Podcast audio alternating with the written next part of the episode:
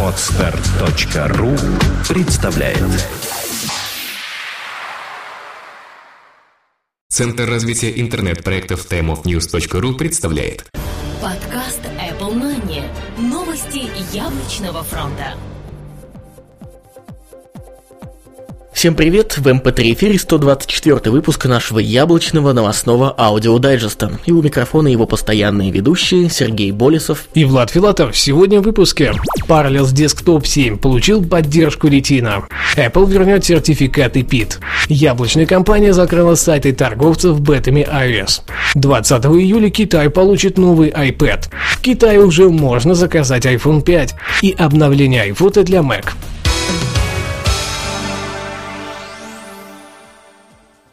Напоминаем, что выпуск записан специально для iPhones.ru. Parallels Desktop 7 получил поддержку Retina. Компания Parallels на этой неделе объявила о выходе Parallels Desktop 7 for Mac и Parallels Mobile с поддержкой Retina разрешения. Parallels Desktop 7 for Mac позволяет вам запускать огромное количество операционных систем на вашем компьютере, включая Windows 7, Chrome и Ubuntu, а также в скором времени получит поддержку OS X Mountain Lion и полноценную версию Windows 8 сразу после их выхода. Apple вернет сертификацию EPET. На этой неделе разгорелся нешуточный скандал вокруг сертификации экологического соответствия EPET для компании Apple и ее 39 устройств. Apple сразу же сделала официальное заявление, которое было опубликовано на The Loop. Apple очень строго относится к экологическому статусу своих продуктов, и все они соответствуют строжайшим энергетическим нормам правительства США Energy Star 5.2.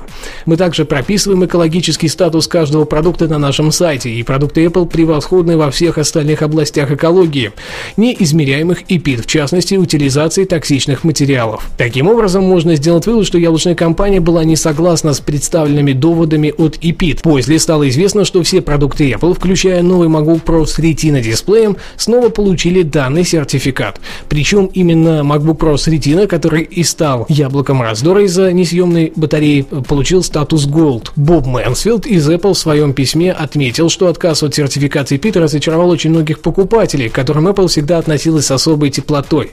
Также Мэнсфилд сказал, что данная ситуация только укрепит отношения Apple и EPEAT, и что яблочная компания всегда будет производить продукты, которыми каждый сможет гордиться.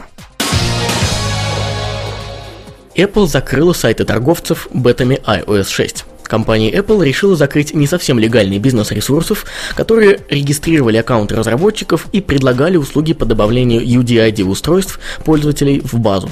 Таким образом, они получали доступ к бета-версиям iOS.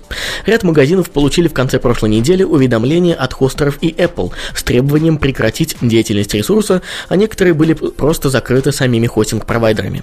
Видимо, одному из самых прибыльных и незаконных бизнесов в стане Apple пришел конец. Однако не очень понятно, как яблочный розничная компания будет бороться с частными продавцами, действующими без ресурсов. 20 июля Китай получит новый iPad. Жители Китая наконец смогут выдохнуть спокойно и на официальной основе приобрести планшетный компьютер от компании Apple последнего поколения. Данная информация была сообщена яблочной компанией официально, а подобное стало возможно благодаря урегулированию вопросов с торговой маркой iPad в Китае за 60 миллионов долларов. Купить новинку можно будет в Apple Online Store или в магазинах авторизованных реселлеров. Предзаказы начали принимать 12 июля с 9 утра и до полуночи. Китае уже можно заказать iPhone 5. На территории Китая всегда творились разные технологические чудеса. Видимо, на этом они останавливаться не собираются и уже готовы принимать предзаказы на новенький iPhone 5. Онлайн-магазин taobao.com уже начал предлагать встать в очередь на новинку, причем, как и полагается, беря предоплату в 1000 юаней или 160 долларов США. На ресурсе даже указан примерный свод характеристик нового поколения мобильного телефона от Apple, а в качестве фото используются макеты, ранее всплывшие в сети. Китайцы весьма активно принимают участие в данном начинании, начинании, по последним данным, уже собрано более 200 предзаказов. Однако стоит напомнить, что сама Apple хранит молчание по поводу выхода нового iPhone. Аналитики прогнозируют его анонс в промежуток между августом и октябрем текущего года. Обновление iFoto для Mac доступно. На этой неделе стало доступно обновление приложения iPhoto for Mac от Apple.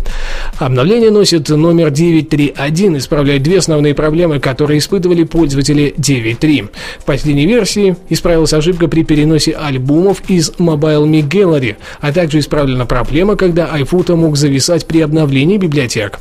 Скачать последнюю версию размером приблизительно в 600 мегабайт вы можете через обновление ПО на вашем Mac.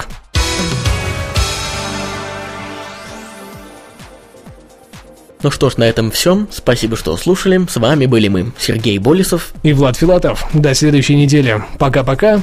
И я все-таки напомню, что данный выпуск записан специально для iPhones.ru. Ищите нас там тоже. Пока. Подкаст выходит при поддержке независимой ассоциации русскоязычных подкастеров ruspod.ru Подкаст Apple Money. Новости яблочного фронта. Скачать другие выпуски подкаста вы можете на podster.ru